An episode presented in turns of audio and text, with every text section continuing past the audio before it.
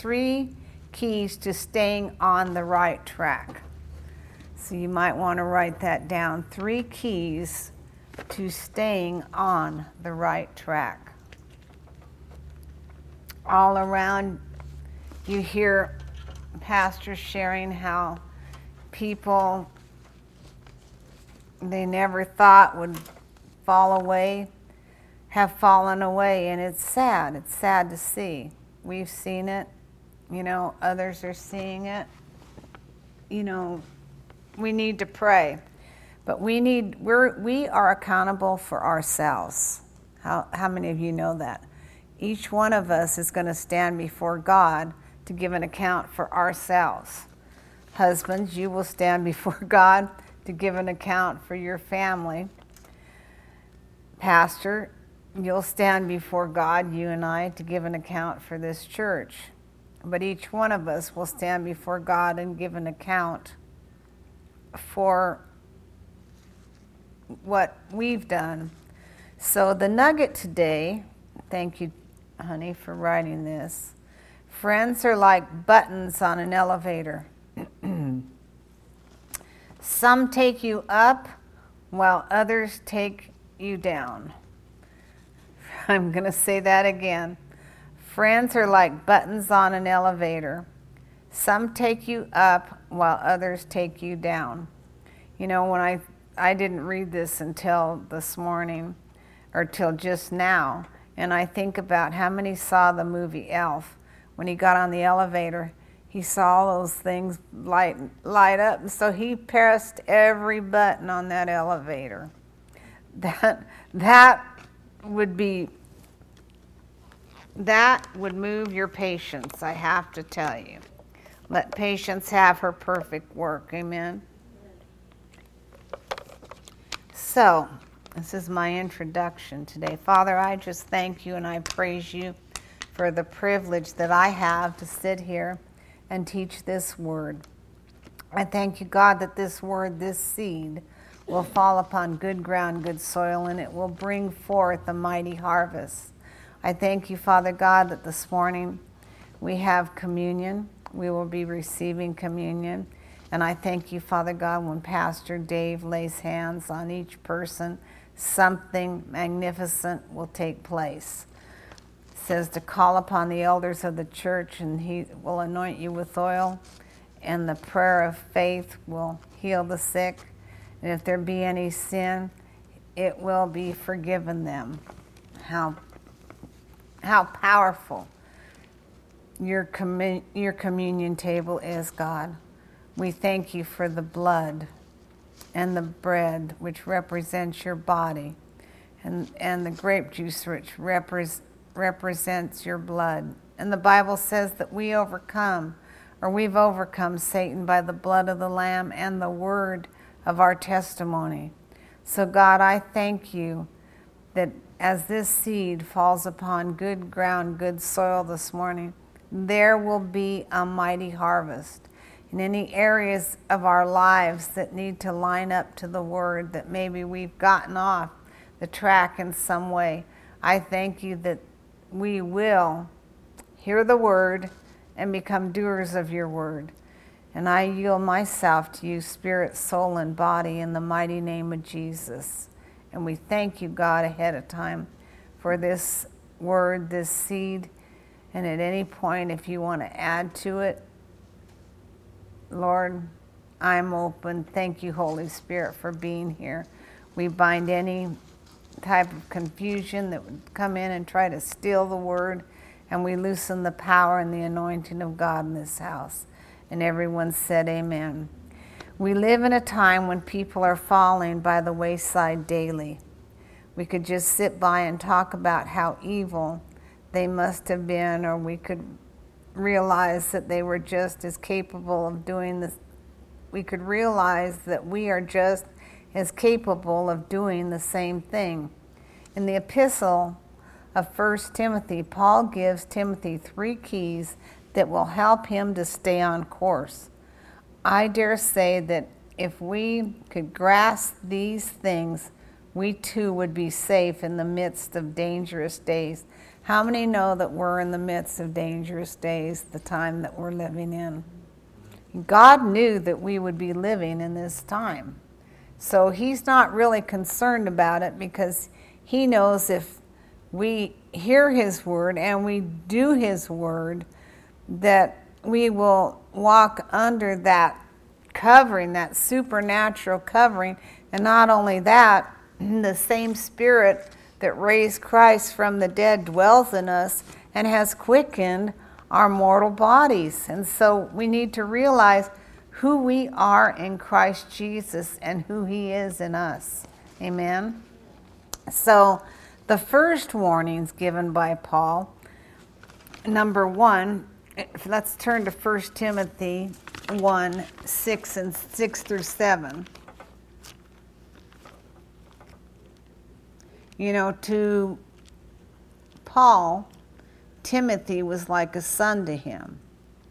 And he had a great family. His grandmother served God, his mother served God.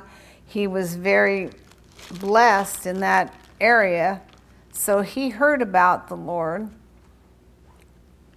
all his life. He heard about the word. He under, he had an understanding all his life. Now some of us were not that blessed. When I was a kid growing up, when I heard about the Lord, it was in a cuss word. So some people are very blessed to be born into homes where they were taken to church, they got to hear about the word, and they they were able to understand the word. Others lived in the world, had worldly parents, and did not know anything about the word.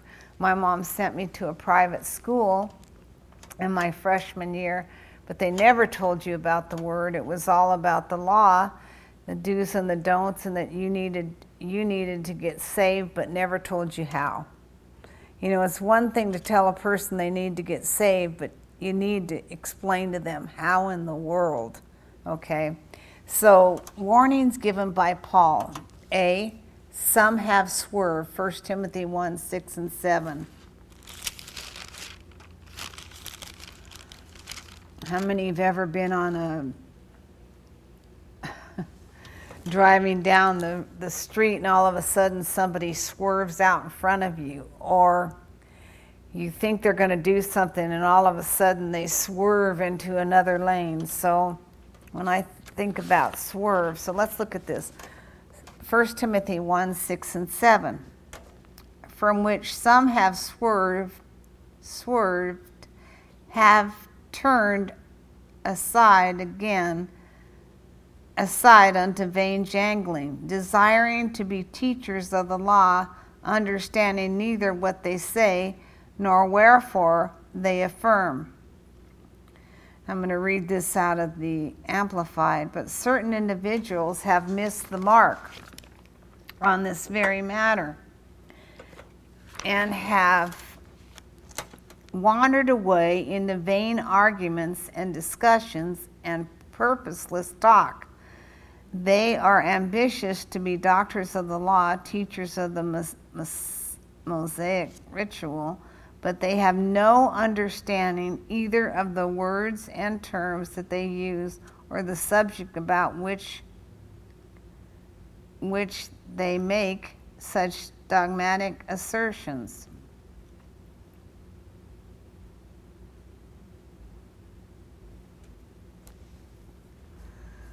Okay, number B, under the number one warnings from God, B is some have made shipwreck.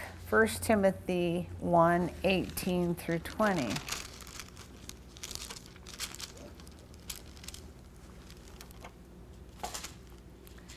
This charge, oh, let's go up to 17. Now unto King, the King eternal, immortal, invisible, the only wise God, be honor and glory forever and ever. Amen.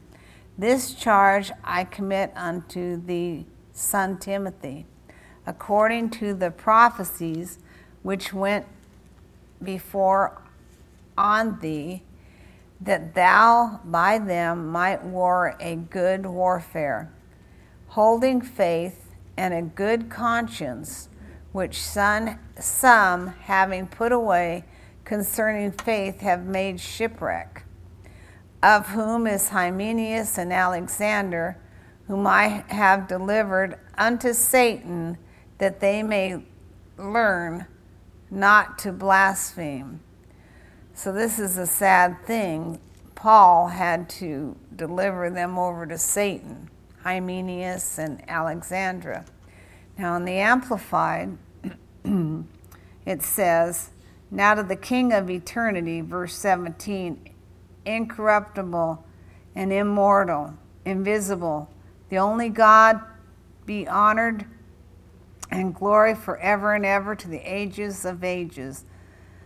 This charge and admonition I commit in trust to you, Timothy, my son, in accordance with prophetic in, intimation in sorry i'm intimation intimate whatever. My bible is all bent in that spot which i formerly received concerning you so that inspired and aided by them you may wage the good war- warfare holding fast to faith. Holding fast to faith Faith is the substance of things what? And the evidence of things not seen. So holding fast to faith, that learning of the entire human person, leaning of the entire human personality in God is absolute trust and confidence. So we are to lean uh, of the entire human personality on God in absolute trust and confidence and having a good, clear conscience by rejecting and thrusting from their conscience, some individuals have made shipwreck of their faith. Among them are Hymenaeus and Alexander, excuse me, whom I have delivered to Satan in order that they may be disciplined by punishment and learn not to blaspheme. That's pretty heavy. Then he goes on in chapter 2 to say, First of all, then, I admonish and urge you that petitions, prayers, intercessions, and thanksgiving be offered on behalf of all men. So, he, you know, when you have time, go ahead and read chapter 1 and chapter 2. So, first warning was some have swerved. Second warning is some have made shipwreck. The third warning, C, is some shall depart. 1 Timothy 4 1 through 3.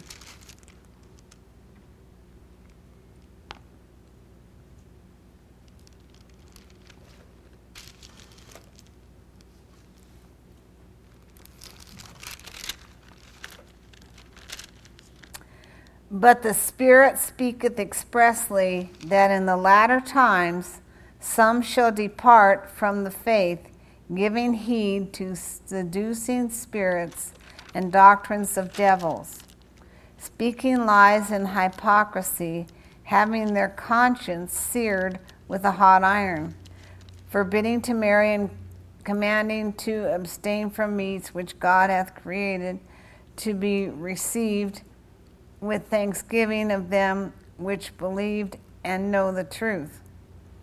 How many, I mean, I hate to say this, but nowadays, everywhere you go, people are not getting married. Instead, they're living together.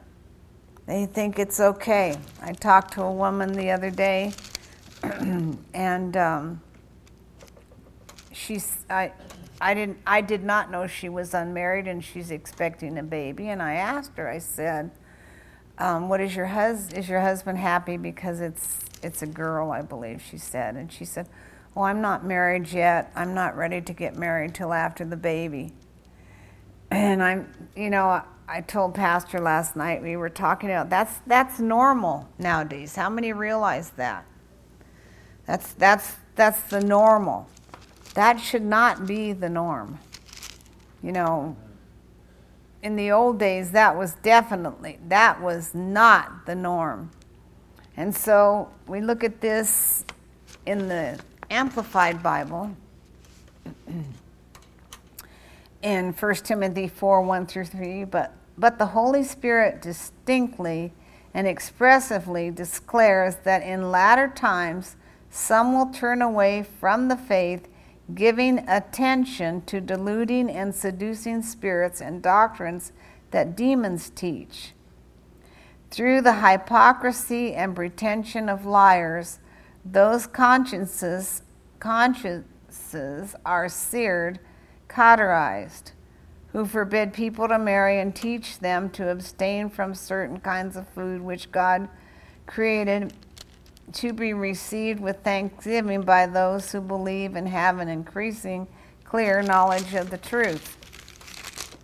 For everything God has created is good, and nothing is to be thrown away or refused if it is received with thanksgiving.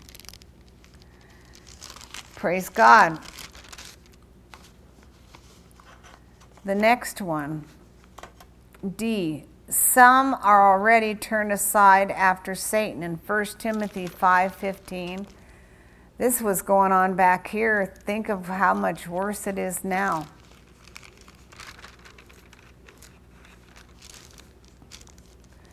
God wants us to stay on the right track. We're in the last days. We can't turn to the left or to the right. We need to guard our, ha- our heart. You know, I taught on that not too long ago. Above all else, guard your heart.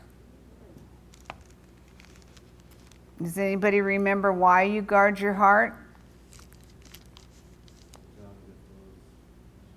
The issues of life. Amen. For out of it flows the issues of life. 1 Timothy 5:15. For some are already turned aside after Satan if any man or woman that believeth have widows, let them relieve them, and let not the church be charged that it may relieve them that are widows indeed. Let the elders that rule well counted worthy of double honor, especially like who labor in the word and doctrine. Okay, so we'll go ahead and read this in the Amplified. That's pretty heavy when it says, Some have already turned aside to Satan. Dear God, I never want to turn aside to Satan. I mean, just the thought of that to me is horrifying. What did I say it was? 1 Timothy 5:15. I'm sorry. For already some widows have turned aside after Satan.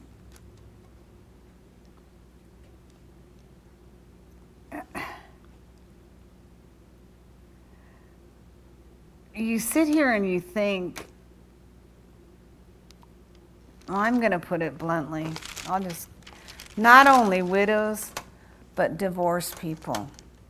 They want to get married so badly that they're just going to turn away from God to go find someone. And I'm going to tell you, most of the time, what they find is not, is not what God has for them.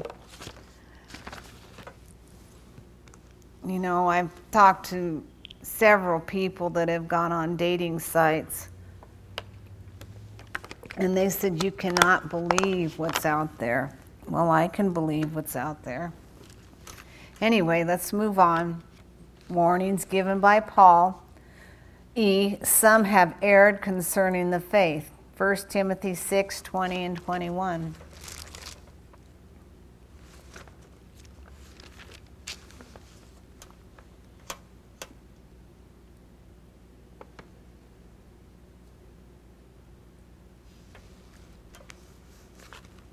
O Timothy, keep that which is committed to thy trust avoid profane and vain babblings and oppositions of science falsely so called, which some professing have erred concerning the faith. Grace be with thee. Amen. O Timothy, guard and keep and deposit, entrust to you, deposit entrusted to you. Turn away from their irreverent babbling and godless chatter, which the vain and empty and worldly phrases and the subtleties and the contradictions in which is falsely called knowledge and spiritual illumination. For by making such professions, some have erred, missing the mark as regards to faith. God, grace, divine favor, and blessing be with you all. Amen. There are so many different things out there now that people are turning to. Thank God you know the word. My prayer is that you all have enough word in you if someone were to come and try to tell you something that's that's off. You know, when people come with you in the beginning, it's just a little off. But because you build yourself up I know this church has built themselves up in the Word of God and in prayer. It would be very hard for the enemy to just come on the scene and all of a sudden give you some false doctrine and you grab a hold of it. But if you allow yourself to get involved in things that we don't well, I'm going to go ahead and go there because the Lord wants me to. Let's look at Hebrews chapter 12 a minute.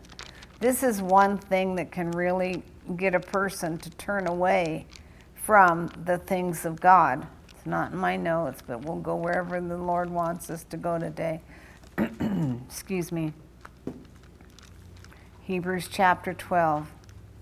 And this is this is something that's very easy to do in the hour that we're in, unfortunately, but we must guard ourselves against this. Okay, are you ready? Hebrews chapter 12, verse 14.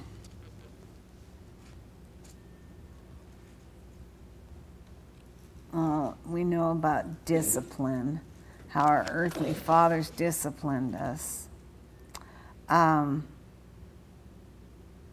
let's look at 11. For the time being, no discipline brings joy, but seems grievous and painful but afterwards it yields a peaceable fruit of righteousness to those who have been trained by it. You notice you need to be trained by righteousness. By it, the harvest of fruit which consists in righteousness, in conformity to God's will, in purpose, thought, and action, resulting in right living and right standing with God. So we realize that you, I'm just going to say this over each one of you that have been here for a while. You have been trained in, by the peaceable fruit of righteousness. You have been trained by it. A harvest of fruit which consists in righteousness in conformity to God's will and purpose, thought, and action resulting in right living and right standing with God. Hallelujah. This is a good time to say, Thank you, Jesus. So then, brace up and re- revigorate and set right your slackened and weakened and drooping hands and strengthen your feeble and palsy and toddling knees and cut through and make firm a plain and smooth, straight path for your feet. Yes, make them safe and upright and happy paths that you go in the right direction, so that the lame and the halting limbs may not be put out of joint, but rather may be cured. Strive to live in peace. I'll say it again. Strive to live in peace. Say that with me.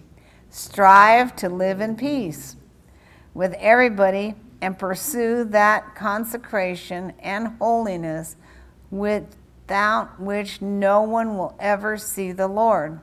So we're to strive to live in peace, with everybody and pursue that consecration and holiness without which no one will ever see the Lord. Exercise foresight and be on watch and look after one another to see that no one falls back and fails to secure God's grace, His unmerited favor and blessing, in order that no root or resentment, rancor, bitterness, or hatred shoots forth and causes trouble and bitter torment, and the many become contaminated and defiled by it. That's heavy. You can become defiled by these things. It says that no one may become guilty of sexual vice or become a profane, godless, and sacri- sacrilegious person as Esau did, who sold his own birthright for a single meal. Can you imagine a, a pot of lentils? So God is giving us warnings he erred from the faith. This guy decided he wanted to go out and be with strange women, is what happened to him, and so he sold his birthright. He was too busy having a good old time. Okay, the second thing is the importance of charity.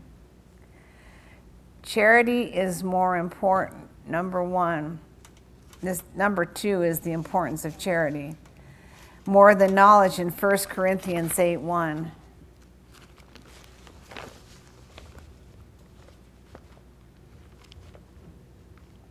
You say charity is more important than knowledge? Well, let's just look at this. Love covereth what? All things. A multitude of sins. 1 Corinthians 8 1. Now, as touching things offered to idols, we know that we all have knowledge. Knowledge puffed up, but charity edifieth. Now, about food offered to idols, and of course, we know that all of us possesses knowledge concerning these matters, yet mere knowledge causes people to be puffed up, to bear themselves lofty, and be proud. But love, affection, and goodwill and benevolence edifies and builds up and encourages one to grow to his full stature. How many of you want to grow up in Christ to your full stature? Well, that's where charity and love come in. More than knowledge is number number 2, more than any kind of gifts, 1 Corinthians 13, 1 and 2. The gifts are great. The, the Corinthian church was full of gifts, but they were lacking in love.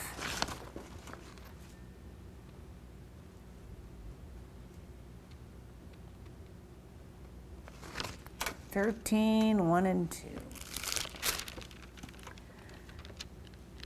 If I can speak in tongues of men and even of angels, but have not love, that reasoning, intentional spiritual devotion, such as inspired by God's love and for and in us, I am only a noisy gong and clanging cymbal. And if I have prophetic powers, the gift of interpretation, listen to this the divine will and purpose and understand all the secret truths and mysteries and possess all knowledge, and if I have sufficient faith so that I can remove mountains, but have not lo- but have not love, God's love in me, I am nothing, a useless nobody. That's heavy. So these are the three things on staying on the right track. The third thing, we're in the importance of charity, number two, but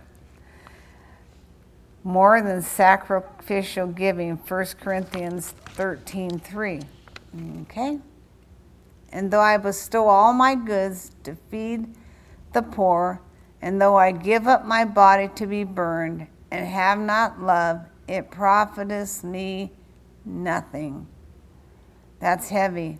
If I don't have charity, and I give everything I have, it says in the Amplified, even if I dole out all that I have to the poor in providing food, and I surrender my body to be burned, or in order that I may glory, but have not love, God's love in me, I gain nothing. Charity is beneficial for others. In 1 Corinthians 13 4 through 7, I'm going to read out of the Amplified. Love endures long and is patient and kind you know, you might want to put your name in there. Ask yourself this Pastor, Pastor Dave endures long. Pastor Peggy endures long. I'll never forget. The first church we were in had a horrible split, and the pastor I was born again under, they were trying to get him out, and this evangelist came and he said, I want you to put your name before every before love. So,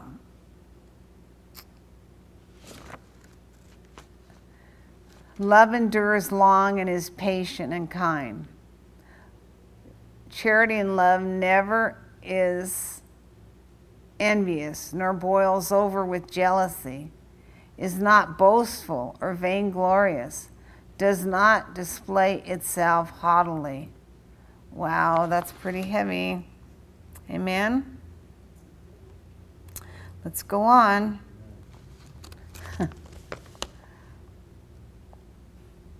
It is not conceited, arrogant, and inflated with pride. It is not rude, unmannerly, and does not act unbecomingly. Love, God's love in us, does not insist on its own rights or on its own way. It takes no account of evil done to it. It pays no attention to the suffered wrong. It does not rejoice in injustice and unrighteousness, but rejoices when right and truth prevail. Love bears up under anything and everything that comes, is ever ready to believe the best of every person, its hopes and faith its hopes are fadeless under all circumstances, and it endures everything without weakening. Wow, without weakening. Then it says, Love never fails. Amen? Okay. The next one is it covers a multitude of sins in 1 Peter 4 8. Love or charity covers a multitude of sins. I know you've heard this before, but we need to hear it today. There is so much going on out there. Some of you have stuff going on at work. Some of you have stuff going on constantly at work. Sometimes you look at someone that's calling you on the phone and you go, I don't want, I just, all right, I'm going to share myself. Pastor did it last week. Sometimes I'll look at the person and I'll go, oh no, I know this is going to take forever. Do I answer it or not? Well, of course you do. If you're going to walk in love, you're going to answer it. That's where you go beyond yourself and you think of the other person. Amen. Okay. 1 Peter 4 8. Everybody smile. Above all things, have intense and unfailing love for one another. For love covers a multitude of sins, forgives and disregards the offenses of others. Forgives, you know, there's one thing to forgive, but some people say, I've forgiven you, or will you forgive me, or whatever, but they keep bringing it up. They can't quit talking about it. If you have truly forgiven something, then you're not going to keep continue talking about it. You're going to cast that thing away, as 2 Corinthians 10:5 says. Casting down imaginations and reasonings and every high thing that exalts itself against the knowledge of God and bring into captivity every thought to the obedience of Christ. When Jesus told them that they needed to forgive seven times 70, I can just imagine what they were thinking. Peter, especially, I can imagine it. Are you kidding? So, God's telling us that our love covers a multitude of sins not just on that person, but for ourselves, even. You ever thought about that? You think, oh, well, I'm going to go ahead and love them and cover their sins. Well, when we operate in love, we are covering our sins too, because Jesus is a love God, and He does not. He's not standing up there speaking to the Father about everything we do wrong all day long. No, He's up there constantly making intercession for us, telling God how perfect we are through His blood. Thank you, Jesus. That's enough to get excited about.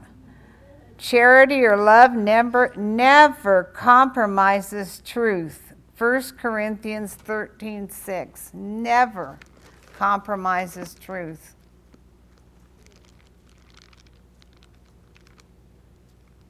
You know, God is black and white. How many know that? He's not wishy washy.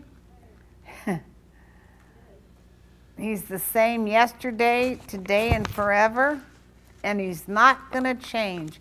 A lot of people think he's going to come down to their level and change for them. It's not how it works, church. Charity never compromises truth. 1 Corinthians 13 6. I don't know how I got to 6, but anyway, we'll go over here to 13. We can all say this is a good sermon to stomp toes. it does not rejoice at injustice and unrighteousness, but rejoices when right and truth prevail. It does love bears up under anything and everything that come that comes is ever ready to believe the best of every person. Its hopes are fadeless under all circumstances and it endures everything without weakening. Hallelujah. Are you enduring everything without weakening? Charity or love is the bond of perfectness. Colossians 3:14. Remember, these are the three keys on staying on the right track and this is number 2, the importance of charity or love. Same difference. Colossians.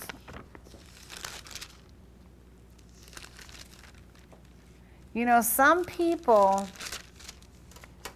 are just unlovable.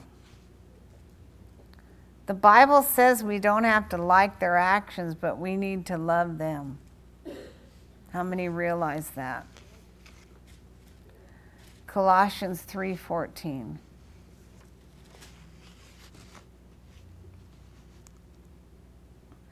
And above all these things put on charity, which is the bond of perfectness. Praise you Jesus.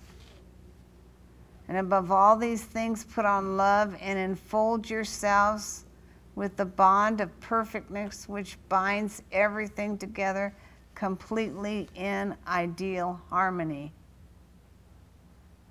And the very next verse says, And let peace, soul harmony, which comes from Christ's rule, act as an umpire continually in your hearts deciding and settling with finality all questions that arise in your minds in that perfect state to which, as members of Christ's one body, you were also called to live and be thankful, appreciative, giving praise to God always.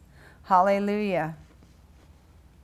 You know, sometimes you you know, I'm going to talk to married people. Sometimes, it, you know, things can be irritating and aggravating, but we're told you have to walk in love no matter what.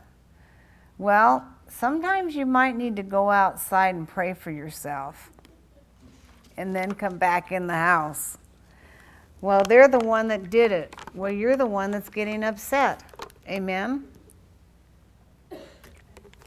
It takes two to fight.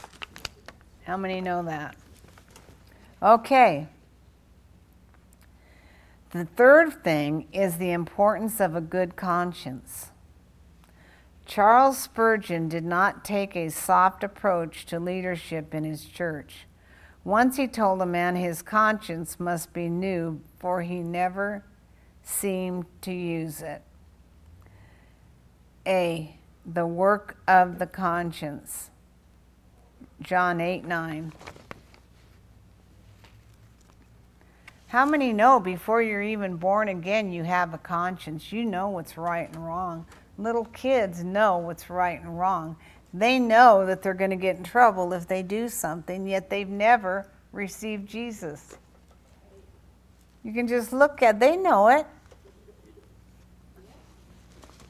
and yet they'll push they will push the button and church i'm here to tell you when you know a child is pushing that button don't give in to them because you're just allowing them to get away with it and the more they're allowed to get away with it the more their conscience begins to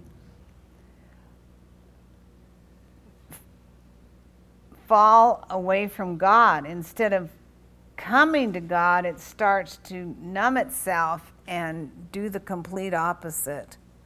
So, when you have a baby, when we have a baby dedication here and the parents bring that child up and dedicate that child to God, what they're saying is, We're giving, you have given us this child and we're giving him back to you. And now God gives him back into your hands to raise for him. You know, sometimes we've all, you know, all of us that are parents know that it's easier to just give in to that thing to, than to hear them go on and on and on. But the word says that we can't. You know, a lot of children today, their conscience has been seared. They know exactly how to go from one parent to the other to get one parent to say yes when the other parent has said no. You know, so don't ever say to a child, go ask your mother or go ask your father, deal with it. And if the little sucker tries to get out of it, drag them in there with the other parent and have a conversation. That's the best way to deal with it. You say, How do you know? three sons, four grandsons, and two great grandsons. Trust me, I know. Okay, the work of the conscience in John 8 9. The con- knowledge of evil actions, conscience. So, knowledge, the knowledge of evil actions, his conviction. 1 John 8 9. Sorry, I read that wrong. Knowledge of evil actions brings conviction. Now, what do we do with conviction?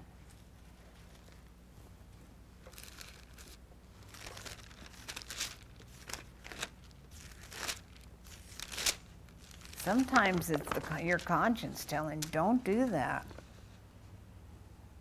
John 8 9. I'm sorry, what, did I say first John? It's regular John, big John.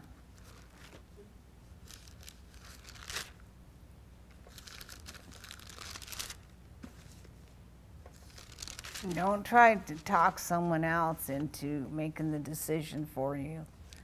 when you already know what God has told you.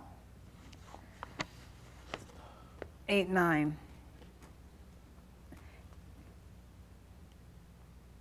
Well, this is where they brought the woman to Jesus. Remember the woman caught in adultery? I don't know where the man was.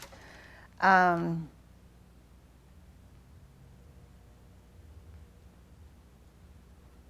let's go up to verse 3. And the scribes and Pharisees brought unto him a woman taken in adultery, and when they had set her in the midst, they say unto him, Master, this woman was taken in adultery in the very act. Now, Moses is in the law commanded us that she should be stoned, but what sayest thou? See, they're trying to catch him. But what do you say to do with her? What is your sentence? This they said to try to test him, verse 6 hoping they might find a charge on which they can accuse him. But Jesus stooped down and wrote on the ground with his finger. However, when they persisted with their questions, he raised himself up and he said, Let him who is without sin among you be the first to throw the stone at her. Then he bent down and went on writing on the ground with his finger. Then they listened to him, and then they began going out, conscience stricken, one by one, from the oldest down to the last of them, till Jesus was left, left alone with the woman standing there beside before him at the center of the court. When Jesus raised himself up, he said to her, Woman, where are your accusers? Has no man condemned you? She answered, No one, Lord. And Jesus said, I do not condemn you either. Go on your way, and from now on sin no more. Look at what he's saying. It says here that their consciences in verse 9 and they which heard it being convicted by their own conscience. Hallelujah. Romans 9 1. No, Romans 2.15, I'm sorry. They knew better. You know, some things you just, you know better. You don't need the word on it. You know better. There's certain things, you don't go rob a bank you know, the Holy Spirit has never told me, don't go rob the bank. My conscience tells me, don't go rob it. You understand what I'm saying? Romans, I've heard people tell me, well, God never told me not to do that. Sitting in my counseling, in the count across from me, and I'm looking at them like, are you kidding? That's a law of the land. God doesn't have to tell you everything. You should already know it. All right. Y'all get what I'm talking about? Romans 9 1. It's hilarious. Some of the things I've heard, sometimes I just want to shake my head. Pastor knows there's times I get off the phone and I just shake my head. Not from any of you guys. 9 1. I say the truth in Christ. I lie not, my conscience also bearing me witness in the Holy Ghost. I am speaking the truth in Christ, I'm not lying. My conscience, enlightened and prompted by the Holy Spirit, bearing witness within me that I have bitter grief and an incessant anguish in my heart. You go on later and read all that. But, but knowledge of right actions. Your conscience will tell you don't do that. Okay, B on number three is the work of a good conscience. It must be exercised. Acts 24 16. You know, when your conscience tells you don't do something and you keep doing it, then you're going to end up searing your conscience. And that's the problem nowadays with so many people.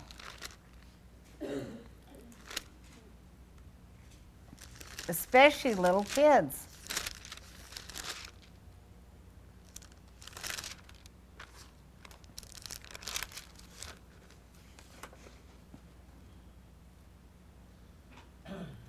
Twenty-four sixteen. Thank you, Jesus. I hope you're getting something out of this today. Therefore, and here and herein I do exercise myself to always to have always a conscience void of offense towards God and towards men. I exercise myself to have always a conscience void of offense towards God and towards men. In other words, I refuse to become offended no matter what. And trust me, every day, every one of us has the opportunity to be offended. Unless you're living on an island by yourself, but you could even look in the mirror and become offended. I'm sorry, I have to laugh at this verse 16 in the Amplified. Therefore, I always exercise and discipline myself, mortifying my body, deadening my carnal affections, bodily appetites, and worldly desires, endeavoring in all respects to have a clear, unshakable, blameless conscience, void of offense towards God and towards men. Hallelujah. Amen. Number two, under B, void of offense towards God and man. We just read that. Willing to suffer rejection. Are you willing to suffer rejection? That's something we all love to do. Um, in 1 Peter 2.19, you're not going to be popular with everybody.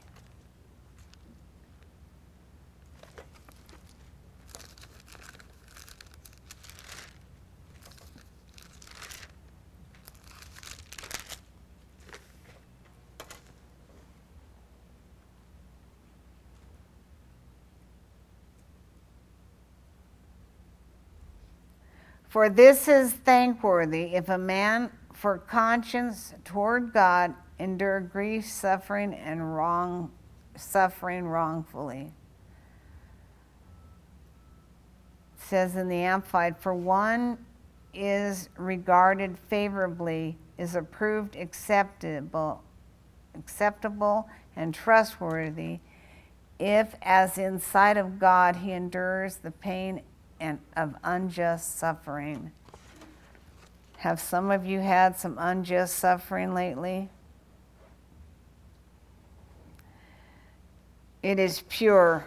2 Timothy 1 3.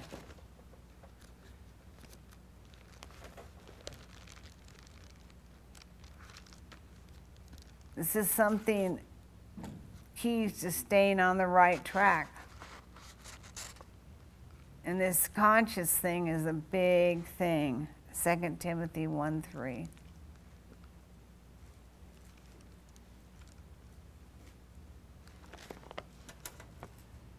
I thank God, who I'm worshiped with a pure conscience, in the spirit of my fathers, and without ceasing I remember you night and day in my prayers. I thank God who, I'm wor- who I worship with a pure conscience. I haven't, you know, the, a pure conscience is I haven't done anything to purposely harm these people or hurt these people or this person. Amen. The next one is see in this number three the failure of a human conscience. a weak conscience. 1 Corinthians 8 7. You know, this might be something that you might want to really pray about, God. Have I so tainted my conscience that I, I can't hear from you or I can't see right from wrong? 8 7. Okay.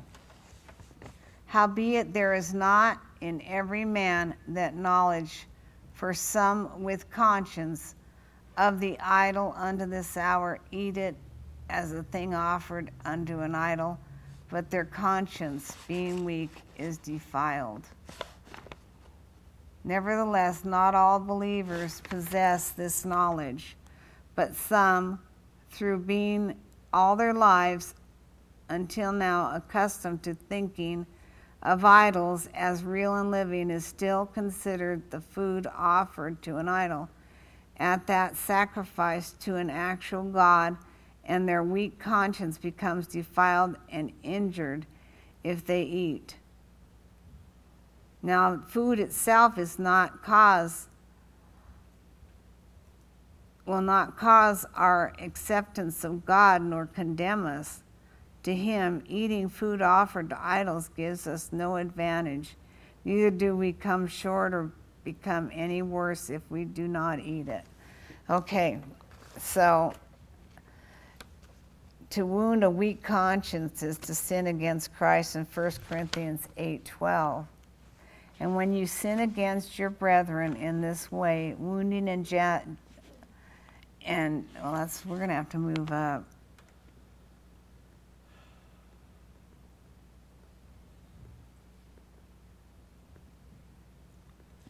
Let's go to 11. And by your enlightenment, your knowledge of spiritual things, this weak man is ruined, is lost, and perishes, the brother for whom Christ the Messiah died. And when you sin against your brethren in this way, wounding and damaging their weak conscience, you sin against Christ. Therefore, if my eating food is the cause of my brother's falling, or the hindering his spiritual advancement. I will not eat such flesh forever, lest I cause my brother to be tripped up and fall and to be offended. Well, this is talking about food, but there's other things that you, if you know that if you do something and it's going to offend your brother or sister in the Lord, don't do it. Don't do it in front of them. Amen. You all understand what I'm saying? I hope.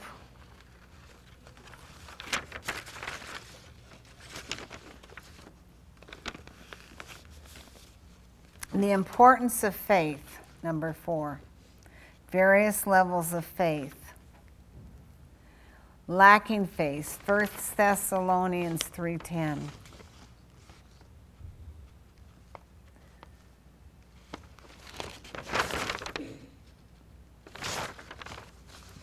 evidently it's supposed to be four things to staying on the right track.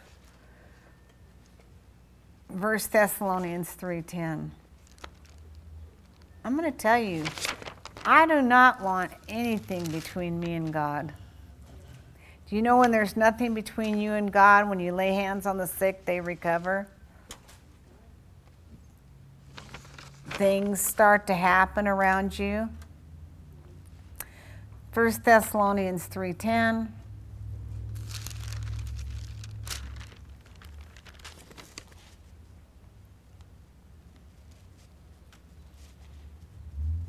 Night and day praying exceedingly that we might see your face and might perfect that which is lacking in your faith. So there can be an area where you're lacking in faith.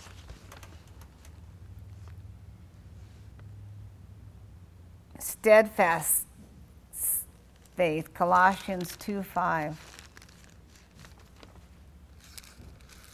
How many want steadfast faith? How many know what that is? That's every time you pray for something, it comes to pass because you're steadfast. Amen.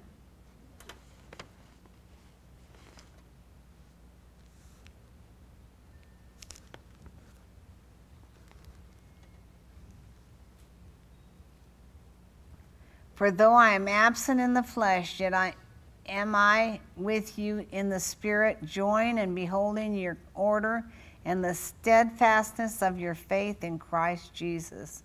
As you have received Jesus Christ, the Lord, so walk in him, rooted and built up in him and established in the faith, as you have been taught, abounding therein with thanksgiving. Hallelujah strong faith romans 4.10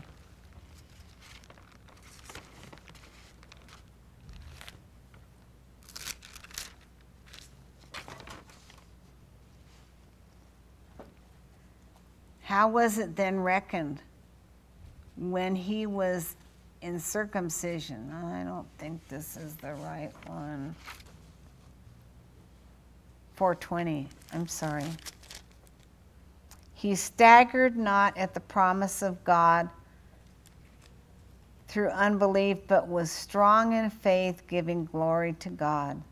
He was strong in faith, giving glory to God. No matter what Sarah looked like,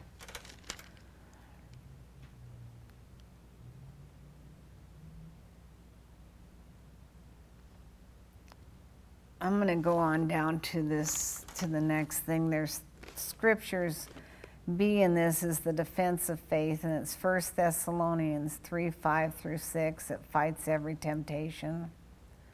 Fiery darts of the wicked, Ephesians 6 16. And the breastplate of faith is one of our defensive pieces of armor, 1 Thessalonians 5 8. Conclusion Are you willing to give yourself to charity, a good conscience, and faith? in the words of God? According to the scriptures, a departure from these principles will end in danger every time. Let's make a statement or two about the matter of temptation. In 1 Corinthians 10 13, let's look there. The Bible, you know, says, Count it all joy when you encounter divers tests and trials, knowing that the trying of your faith worketh patience. Amen? Amen. And so 1 Corinthians 10 13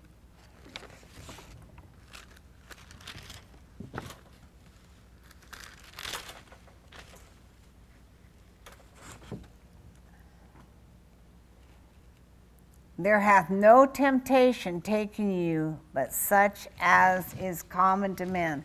But God is faithful, who will not suffer you to be tempted above that you are able, but with the temptation also maketh the way to escape, that you may be able to bear it. Okay? We know temptation is never from God. In James 1:13, never. You'd be surprised how many people think that God is tempting them. The church I was born again in taught that. James 1:13 Let no one say when he is tempted I'm tempted from God, for God is incapable of being tempted by what is evil, and he himself tempts no one. Thank you, Jesus. These are the ways out of temptation. How to deal with temptation. Deal with it immediately. Number one, nip it in the bud. Don't wait. When you see it and when it comes, deal with it then. Two, deal with it realistically. Get away from it at all cost. Just get away from it. Three, Deal with it ruthlessly. Do whatever it takes to avoid it. Four, deal with it consistently. Learn to be consistent in your resistance. Learn to be consistent in your resistance. Just don't let it slide away. You know, so many people, when it comes, I'll deal with that later. Well, the later you deal with it, the more it keeps coming. How many have found that?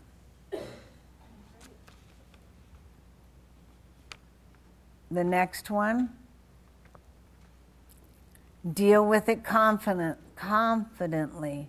We have the Lord's great promise in 1 Corinthians 10:13, he will make a way of escape. God will make a way of escape. Just be sure you look for it. That's the big problem. Most people don't look for it. They're so bound up in this thing that's going on that they're not looking for the way of escape, and it always comes. Just be sure you look for it.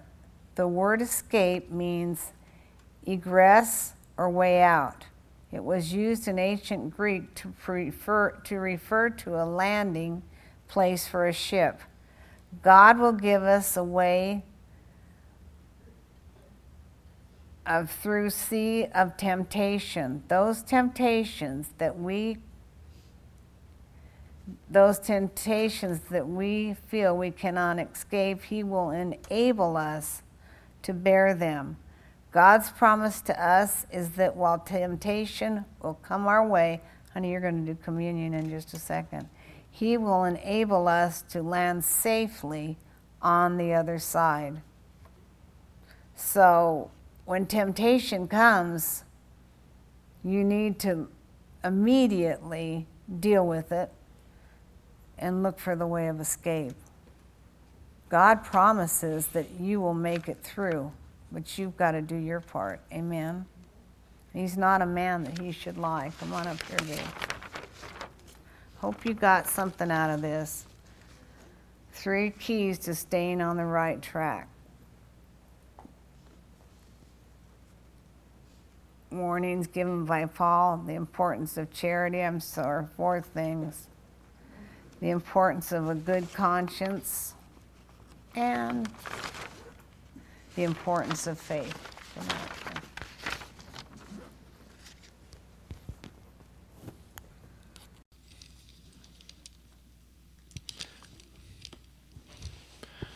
Okay, glory to God.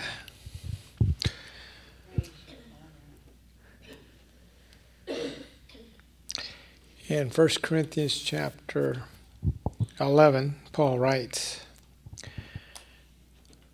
I begin with verse 23 For I have received the Lord, which he also delivered unto you, that the Lord Jesus, the same night in which he was betrayed, took bread, and when he had given thanks, he brake it, and said, Take, eat, this is my body, which is broken for you.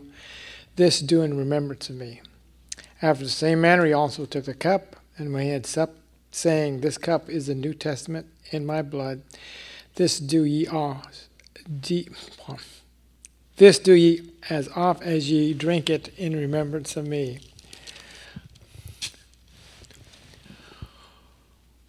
For as oft as you eat this bread and drink this cup, ye do show forth the Lord's death till he come. Praise God. Hallelujah. Oh.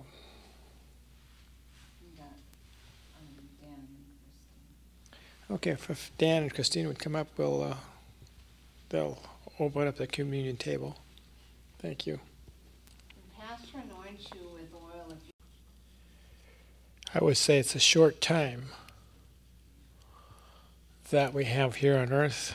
Things are progressing so quickly, and for, that the Bible is showing to come to pass. So uh, I know that the Lord says He would not take partake in the communion table until we were all together as a family. But Father, we praise you. We just give you thanks. We thank you, Lord, for the blessing, Father God, that you bestowed upon us through your Son, the Lord Jesus Christ. And as we look to the bread, Father God, the bruises and stripes on it, Father God, your word says that by Jesus' stripes are we made whole. And I thank you, Lord, as we receive the bread, Father God, we recognize, Father God, there is a blessing, Father God, through the body of the Lord. Thank you, Lord.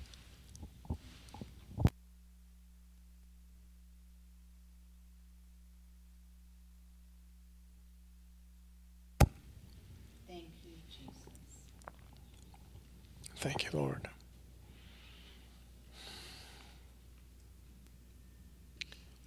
As we look to the cup, Jesus said this was the new covenant made through his blood. A covenant that washes away all our sins, has given us the opportunity to be a child of God, to live forever with him. We thank you for that in the name of Jesus.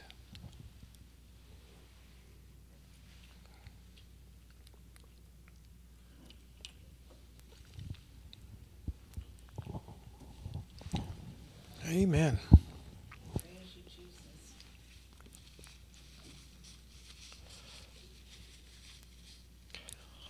Let's all stand.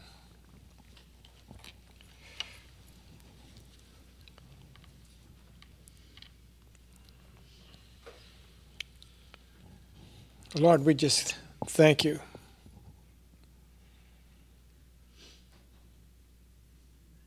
For making us complete in the Lord Jesus.